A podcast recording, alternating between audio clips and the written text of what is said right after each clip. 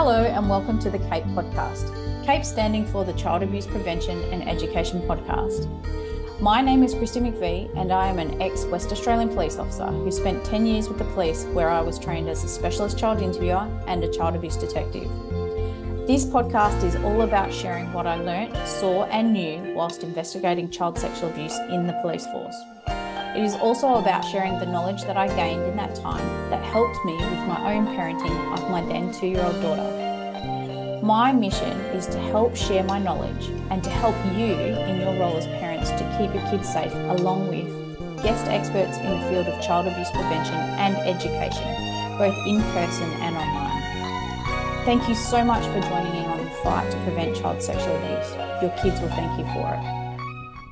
And welcome back to the Operation Cape podcast. I'm very excited to be sharing this podcast with the wonderful Maddie Graham. Again, someone who I met on social media. So we're going to be talking about social parenting and social media and in this episode, but there is some really amazing benefits to social media which we'll talk about, but there also is a lot to consider with social media and Maddie and I met through now we were just having a conversation before we press record that it was potentially TikTok and it came mm-hmm. went over to Instagram and we've had many a conversation since.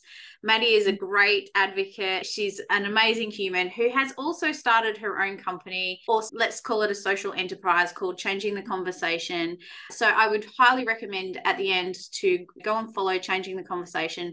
But Thank you, Maddie, for being here. Thank you for having me. I think this is an awesome thing that you are doing, and I'm really excited to to dive into this. Exactly like what you said, we met via social media, and to even just jump into that, you know, social media has amazing benefits. We see the benefits of health promotion and advocacy, which we see through the work that you do, through the work that I do, through connection. We can connect and network with people, people from different states. Yeah. And we can you know really share messages and educate on so many different topics and then like what you said there's the other side of social media so yeah. how did you, know, you get like we we've had many conversations and you've got an interesting story so i'll let you explain it i won't tell anyone what you've told me but let's start with first of all you're a psychology student yeah yeah and wrote many papers on these topics. So I'll let you explain those. But why have you created Changing the Conversation? Like, start way back when wherever you want to start. Yes, of course. Well, so Changing the Conversation is a community development organization, and we aim to drive social change through social engagement. And a part of that is social and emotional workshops for Australian school students from K to 12. And the reason why I started is because I've always been, you know, an advocate for well-being and feeling really good about yourself and i just remember when i was in school i had a situation happen and i reached out for help and I was essentially dismissed and shut down. And there was no support. There wasn't any opportunity to have such an emphasis on social and emotional skills as there was with maths and geography. Mm. SIE at that time, which was you know over 10 years ago, they had put such an emphasis on school uniform. And because I wasn't equipped with the skills to navigate life's challenges at that time, I had developed other behaviors which impacted my learning, it impacted my social skills, and it impacted so many other areas, which then developed into other coping mechanisms.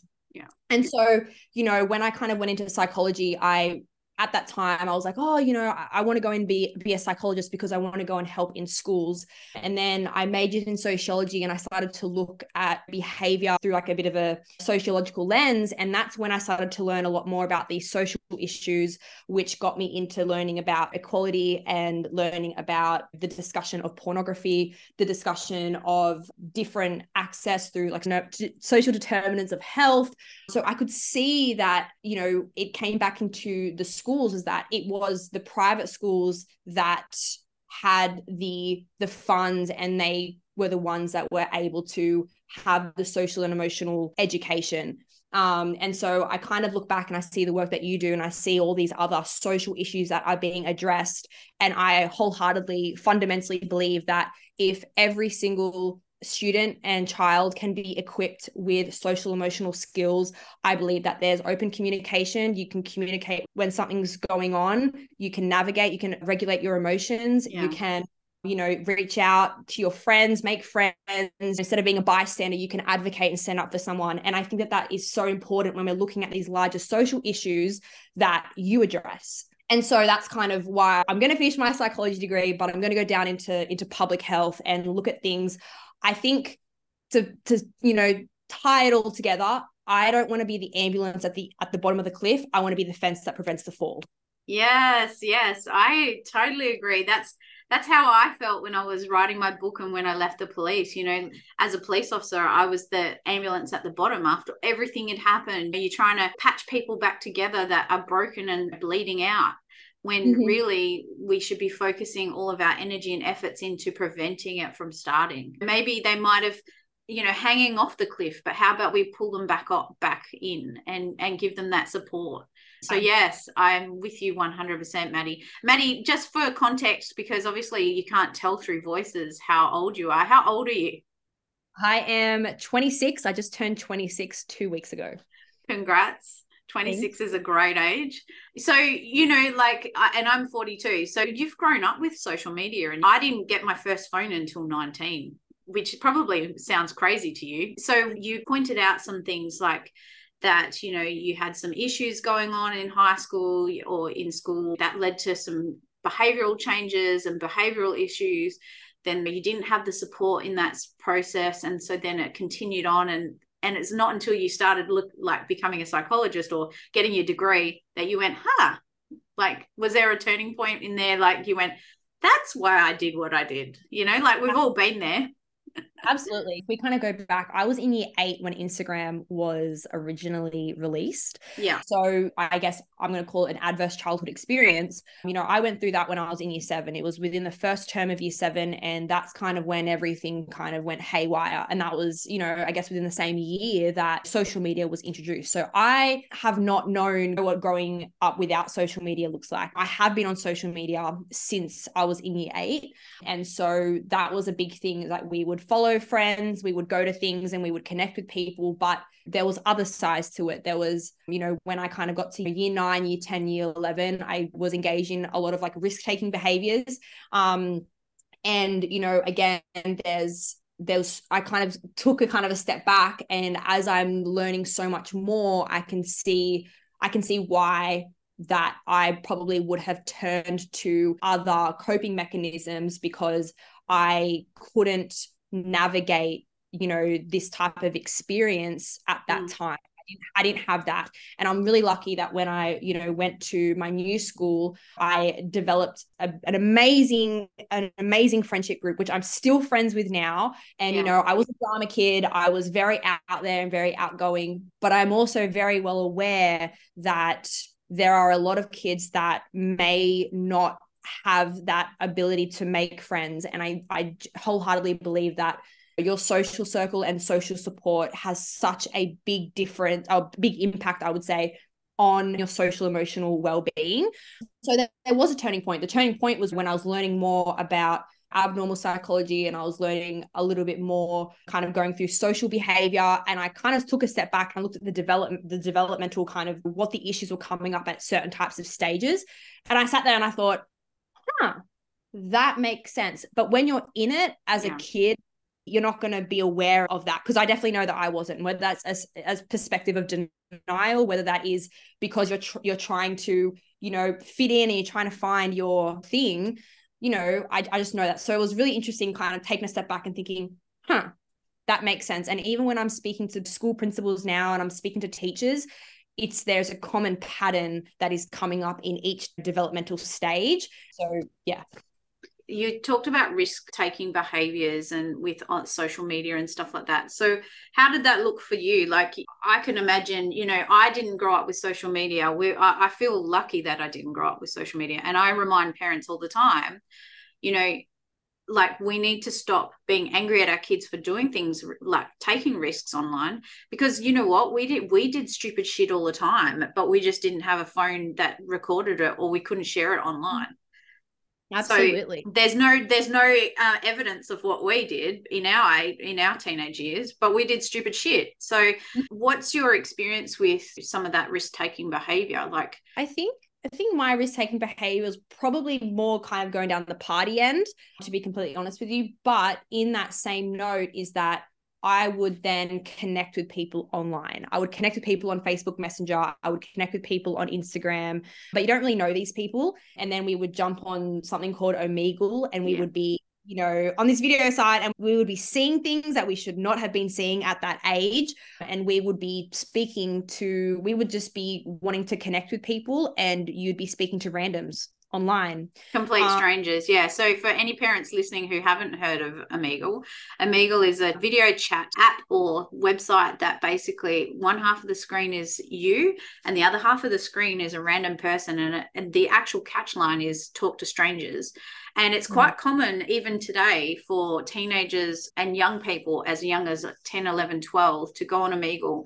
And it is a pedophile's playground, basically. Would you call it that? Absolutely, I would. I think I saw I saw too many things that shouldn't have been on there, and it was something that like you would be you know you're you're hanging out at your friend's house and you're you're having a sleepover and you're wanting to do something really fun and you're locked in your room with i mean you're not locked in your room but you're in your room with your friend and you're on a computer and you're suddenly you know generating new people to talk to and then you're seeing a man with his pants down and he's asking how old you are and you think it's so funny it's so much fun. But the issue is that this is where if if you think about it we've got to think of the protective factors. If you are with for someone that has social support around them compared to someone who is completely isolated and is looking to connect with someone because they need help and then they connect with someone like this that is a recipe for someone to obviously with grooming. And i think that they can then obviously say, oh, like, you know, we can talk, we can talk about it. Where do you live? I can be your friend. That is a big issue. And so I think of it and I think that there was more the fact that there was just like not really a care in the world from from our end at, at that age, that younger age, because it was like this whole new world of meeting new people.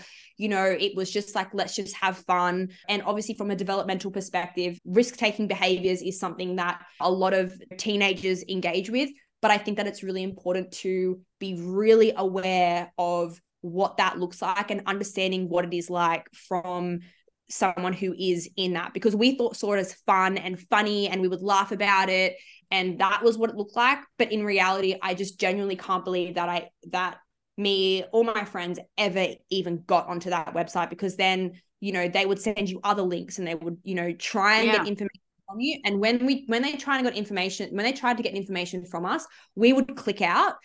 But again, like what I said, when we're looking at the protective factors for these types of things, it's thinking about the ones that potentially don't have that social yeah. network or social support and they're looking for someone to to speak to or to help them that's that is yeah that's basically what the experience was yeah, and in in a lot of cases, they're asking for their Snap or their Instagram. They want to know where they can connect with them, can stay connected with them. You know, like if you have a young person that has, like you said, no social support, is is struggling, is looking for someone or looking for something to make them feel better, and they're not getting that at home, and they're on something like Omegle, then this is where that it opens the gateway for people to exploit children. Absolutely, it is. And I think as well, you know, I used Snapchat when I was about, I'm going to say like 15, and I probably stopped using it after high school. So, probably for a couple of years. But I know that again, Snapchat is still extremely popular. There is no, you know, it's, you know, you've got Snap Streaks, which is, you know, mm. you wanting to keep up with your friends, but anyone can add you and anyone can take screenshots. But also at the same time, if you need evidence, things are deleted. And people are just wanting, you know, when we think about this from a, from a safety perspective, it's very easy to hide behind a hide behind an account someone can make out that they that they are someone but the one thing that came up in a conversation a couple of weeks ago was the discussion of TikTok because obviously TikTok also, you know, it's kind of not, I'm not going to say it's similar to Omegle, but as in you've mm. got random, you know, popping up on your For You page all the time. And I was chatting to this mom and she was talking to me about how her daughter and her friends are about the 13 14 year old and they do like outfit of the days and they do you know they film it at the local shopping center and what i brought up to her is i said it's really important that number one, you're really aware of like they are really aware of the geotagging, but I know that there's this idea of wanting to be an influencer and wanting to be, you know, getting free clothes and this other side. However, you don't know if someone is going to, from TikTok or any other account, is going to find who else is tagged in that. They know your location. They then see your Snapchat, you know, account username mm. Instagram bio, and suddenly you think you're talking to a friend. And and that is the biggest issue is that there is everything that is so interconnected because so many accounts are find me here, find me on YouTube, find me on TikTok, find me on Instagram. There's all this kind of going on. And it's again, it's just so important to recognize that you just do not know who is behind these accounts. Um, especially have random people adding you.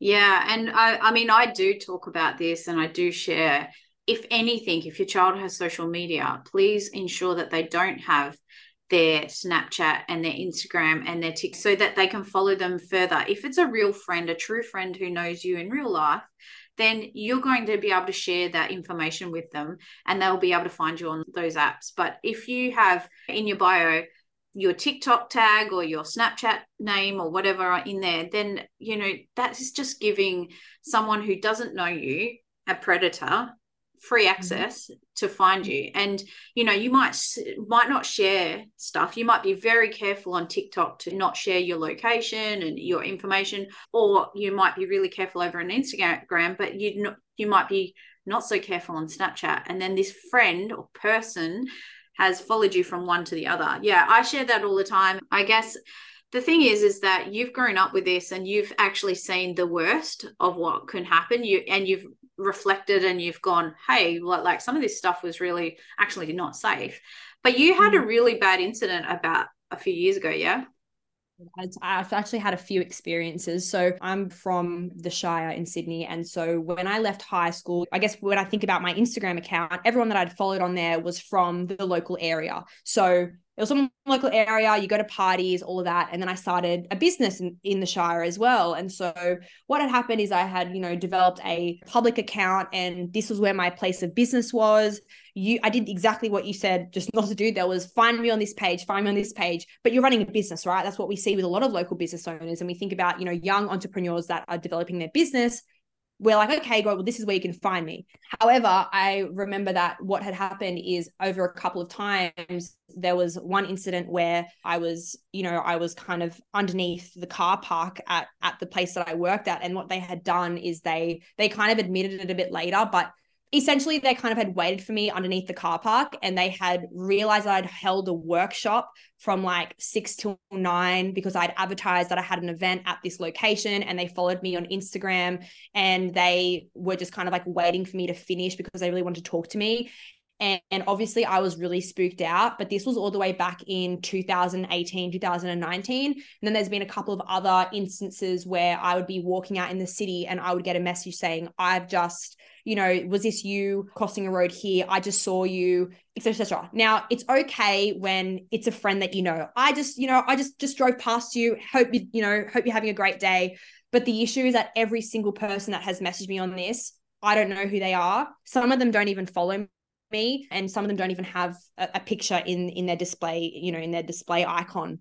So what um, you're talking about is you've got people that don't know you who either have seen your post or followed you or whatever and this person who who was waiting for you in a car park was yeah. someone who was following you on your Instagram and knew that you were holding a workshop etc yes and it, and it finished How at night time fucking scary is that very scary and obviously this really spooked me out as well because you know they had approached me and they had talked to me and I didn't know who they were but they knew a lot about me and obviously, the discussion about when you have a public account, people are going to know about the events that you do. And, and I totally get that.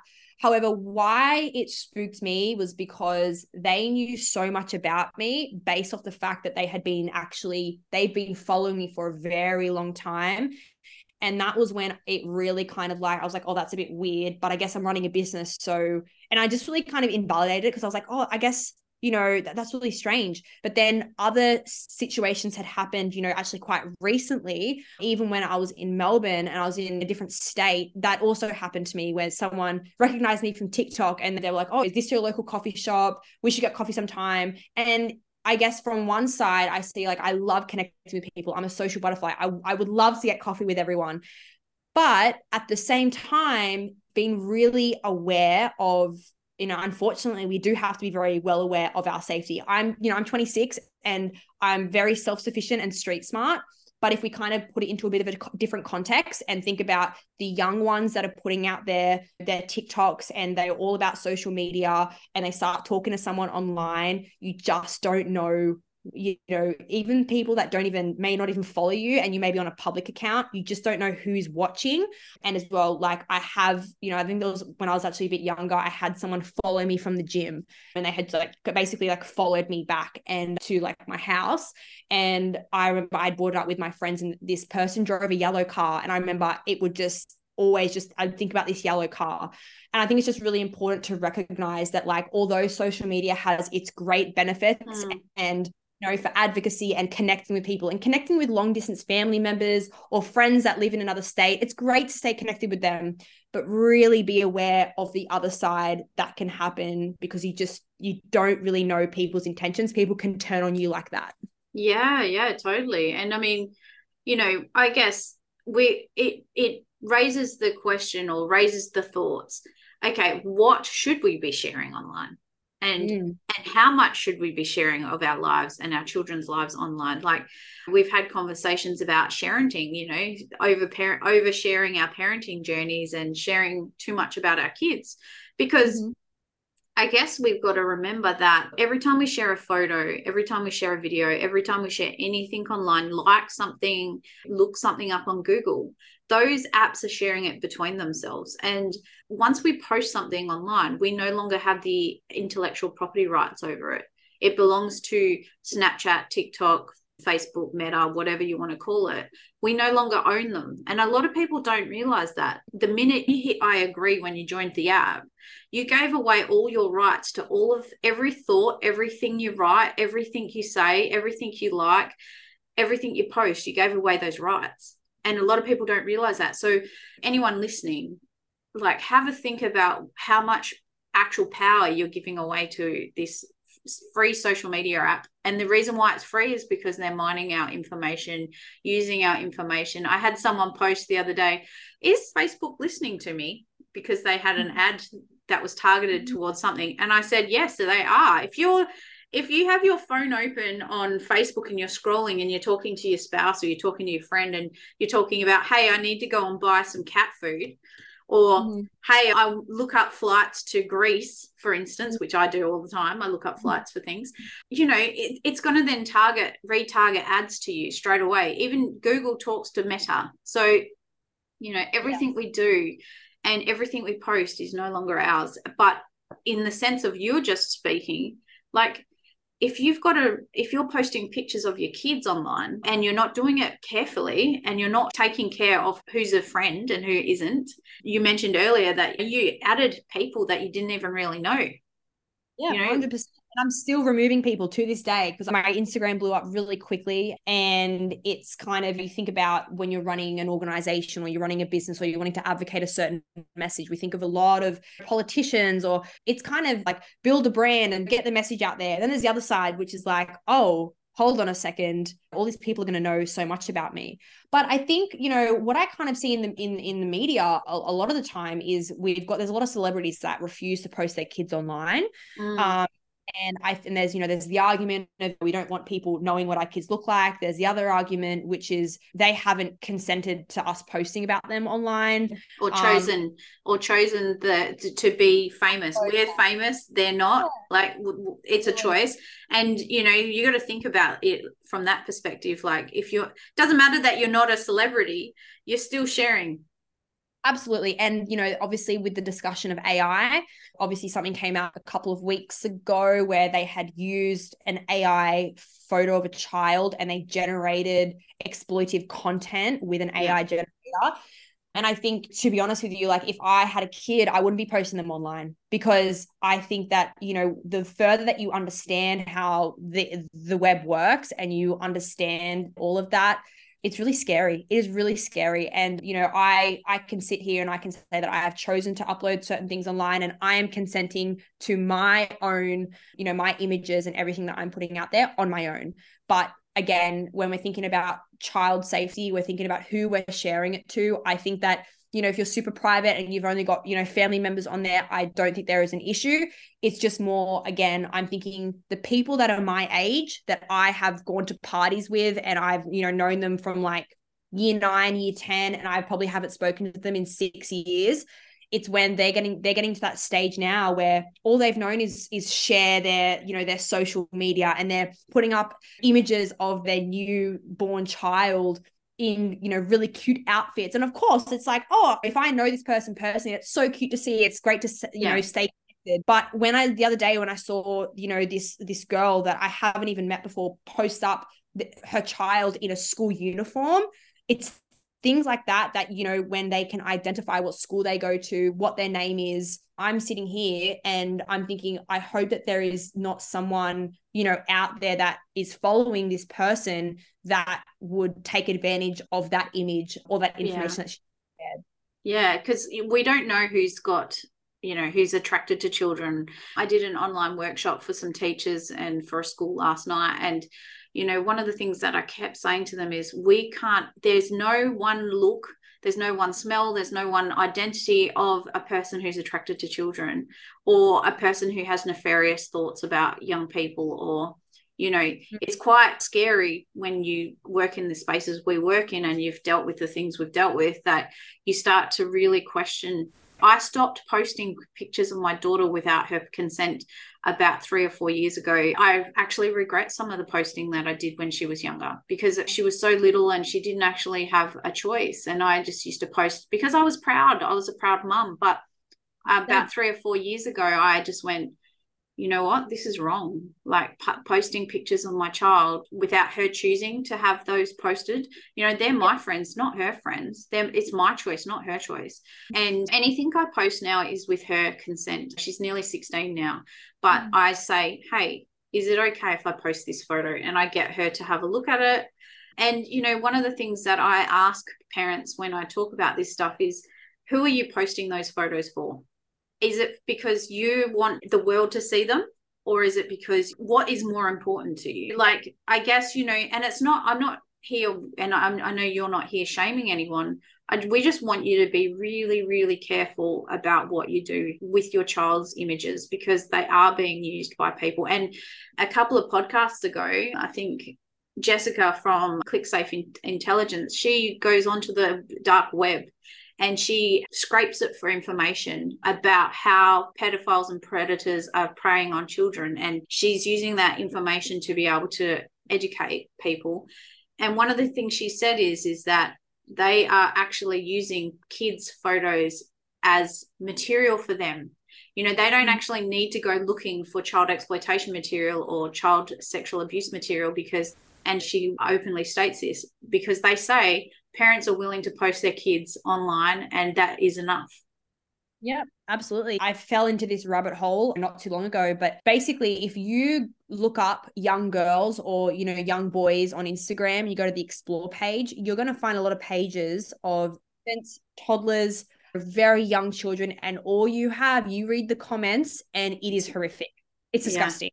Yeah. yeah. You've got accounts obviously yeah from predators commenting things that are basically like you know reinforcing that they are attracted to this sexualizing those images yeah. I know. It's mm-hmm. vomit worthy. It's vomit worthy. And this is why we're talking about this today. So personally you've like had it all mate. You've had it all. But you know this is beautiful that you're actually sharing your experience because we want parents to know. I want people to know that we got to learn from the mistakes we've made We've got to learn from it. Otherwise, we're not going to do better. Once you know better, you can do better. So you've been stalked, cyberbullying probably, I'd imagine, in your childhood. Uh, I think I don't think I got cyberbullied. I think it was more the fact that I used social media as an outlet to, I guess, to validate myself. And I think that so self-esteem yeah and i think that we if we think about that right we think about think about this this in this context is that if you are a child that is you know seeking that validation and you're seeking you know connection and belonging social media is a very easy way to to fulfill that need and the issue is that we're seeing the glamorization of being tiktok famous or being you know an influencer and we're seeing a lot of this we're seeing you know advertisements for young women to be on OnlyFans. We're seeing a lot of this targeted kind of like glamorization of what your world could look like if you were an influencer. And I think it's again really important to being able to have a comprehensive education for social and emotional skills to not only help them navigate adverse childhood experiences or you know something that you know was out of their control but also to be able to have that self-awareness to be able to think okay hold on a second what is my per- what am i doing right now? Am i posting again like what you said? Am i posting to i guess validate my self-esteem and to show you know to sh- to to get likes to to make sure that i feel like i'm worthy and you know xyz or you know what is my purpose here? Because i think again it's very easy to kind of again go down a rabbit hole of seeking certain types of feelings through social media. And that's why i think mm. it's really understand that because again i've spoken to a high school and we are talking about one of the cohorts and the teacher was saying to me you know a really big issue in a conversation is about instagram self-esteem body image popularity. A lot of this kind of stuff revolves around social media. Someone's unfollowing someone someone's blocking someone. All of this and again, we can see how then that's coming back to impact them in a school setting and in their general social circles. So I just think, you know, as much as I've had it all, I've, you know, I've experienced some aspects, but I also think that there's another side as well that if we kind of think, you know, I grew up with social media and I have been social media savvy since I was younger, but these experiences still happen to me. Yes. And I think that is and that is so important because the parents that may not have grown up with social media, they may feel like, oh, I don't understand it. Like my mum, you know, will come across these ads on Facebook, and I'm like, no, mum, that's a scam. And she's like, no, but you know, it, it's a it's a pretty dress. I'm like, mum, that's from Wish.com. We're not buying that. No, I am savvy, and I and I can I can see how it works it still happened to me and i think that is something that i really want to get across is that it's really important that there is opportunity for open conversation with your kids and that yeah. you know again we create safe spaces to talk about these things so social media or the online world doesn't become the outlet to fulfill that need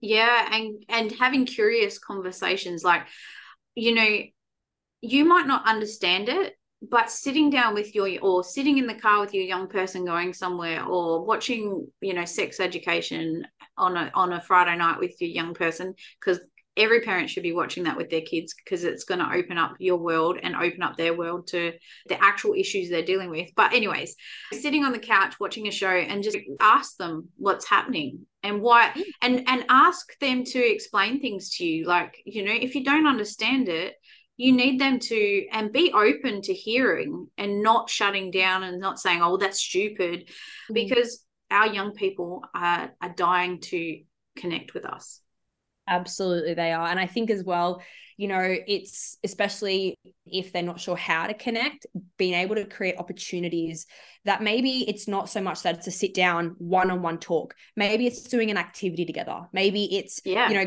that opportunity to bring, you know, not so much bringing up and addressing something because if you know if the if the child is feeling very overwhelmed about it and maybe mm. they have a tendency to shut down they're more likely to shut it out but maybe it's bringing up something related to what that is or maybe it's about bringing it re- reinforcing it, it back to it you know if the discussion of body image and discussion of self-esteem is if we've got parents that you know shame their own bodies right in front of their child then it kind of just you know it's being able to just make sure that you know what is it that we are you know how are we talking to ourselves? What are we doing? How are we then modeling this behavior for our kids?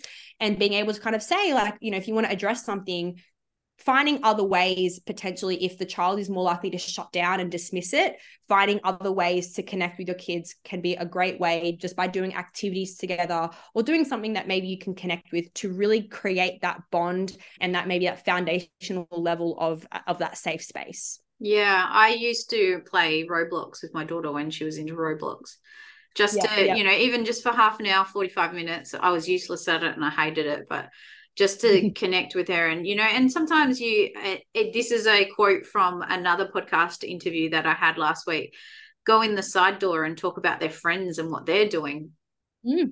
you Mm. know like the side door was what mike dyson said he goes you know if you don't want to if you can't go in the front door go in the side door and talk about what their friends are doing and they're more likely to open up and and share the experiences that they're seeing around them which is their experience as well so you know. I just wanted to touch on the adverse child experiences because i don't reckon a lot of people like when i talk about the australian child maltreatment study Mhm. everyone Mhm. just has a blank face. Like no one knows about it. But in our world that is like the biggest thing that we've seen in forever.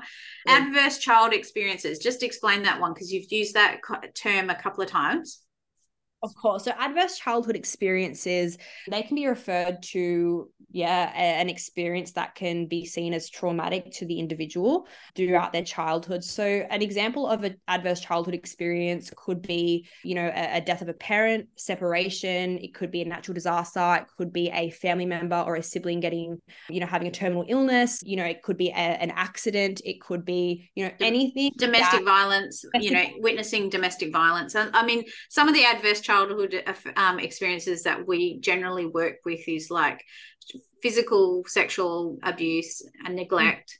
We see a lot of that stuff. And then obviously you know witnessing domestic violence and and like the ones that you just stated like they're all they're all experiences that can have adverse effects on a, a young person's development and growth and their and it, and can affect them th- for their lifetime. Is that right Yes. So it was really interesting. The study that you, I had actually, I don't know if you attended the the study, the study, you know, webinar that they did with Griffith University, but I remember when I attended the Griffith University webinar, it was talking about they basically looked at, you know, if it if a child had experienced a specific type of adverse childhood experiences what you know what they also saw you know years after that. So the experiences for for a child that was that was sexually abused as a child that's when they kind of looked further into the perpetration of you know sexual violence and then they looked at into different types of adverse childhood experiences and what the behaviors that were kind of seen later on in life. And I think that, you know, when I did, I proposed a psychoeducational framework for Australian schools back actually last year for mental for the mental health day. And I had spoken to parents and I had spoken to teachers and I'd also spoken to students to just kind of get everyone engaged on the conversation to say, hey, what is needed? And basically they had all kind of come back and said that when it comes to adverse childhood experiences like what i had experienced in year seven that was you know beyond my control it just completely disrupted me that there you know there was there was a lack of the schools weren't prepared to handle these adverse childhood experiences and i think it's really important to really understand that there are a lot of kids that would fly under the radar when Mm. it comes to these types of experiences they can easily disassociate they can easily just not even think about it. You know again like kids are very resilient but it's then you know we're seeing all these you see behavior things coming in that you know the kid that is you know always sent out of class and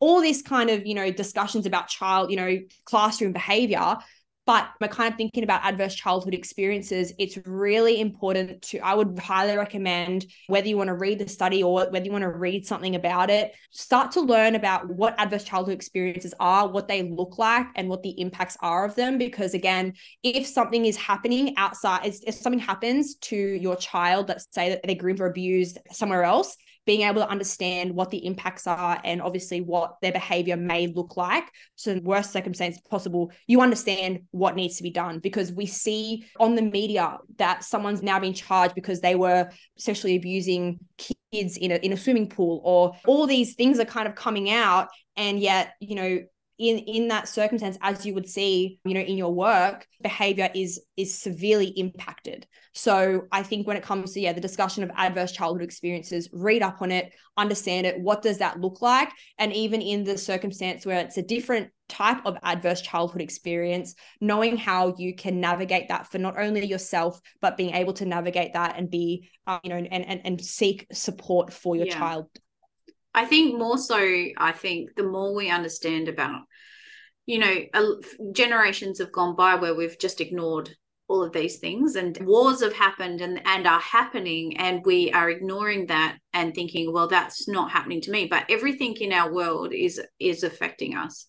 And you know even even a young child seeing pornography that they didn't intend to see could be considered an adverse childhood um, experience because you know it's something that was out of their control and they didn't uh, you know they didn't understand it. But with support with support yep then you can turn that around and you can make that not as you know as a bigger um, thing for them. And this is what you're basically saying is that you know if you know what they are and and you can um, support your child or support yourself through it because we've all been through adverse childhood experiences all of us. I can't see how we could get through life without them.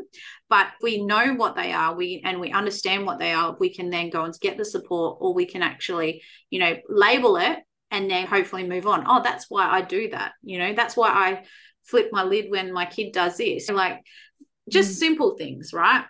Yeah and i think just having the education around it. So then that way then again you might have a child and maybe something happens being able to know what it is to, and then being able to kind of have that confidence to navigate okay because this has happened we need to reach out to a psychologist. We need to reach out yeah. to a social worker. This is who we need to contact. Because i think that when throughout these experiences I think a lot of people may not know what to do next because they don't even know how to deal with it just internally themselves and mm-hmm. that's when kids can feel isolated and then that's when other things you know start to happen yeah i i, I totally agree and one of the questions i get all the time is how can we help how how can we stop child sexual abuse i mean obviously my main focus, my main aim is on child sexual abuse and obviously online and in person. But how can we stop it? You know, how how what what's the answer to these questions?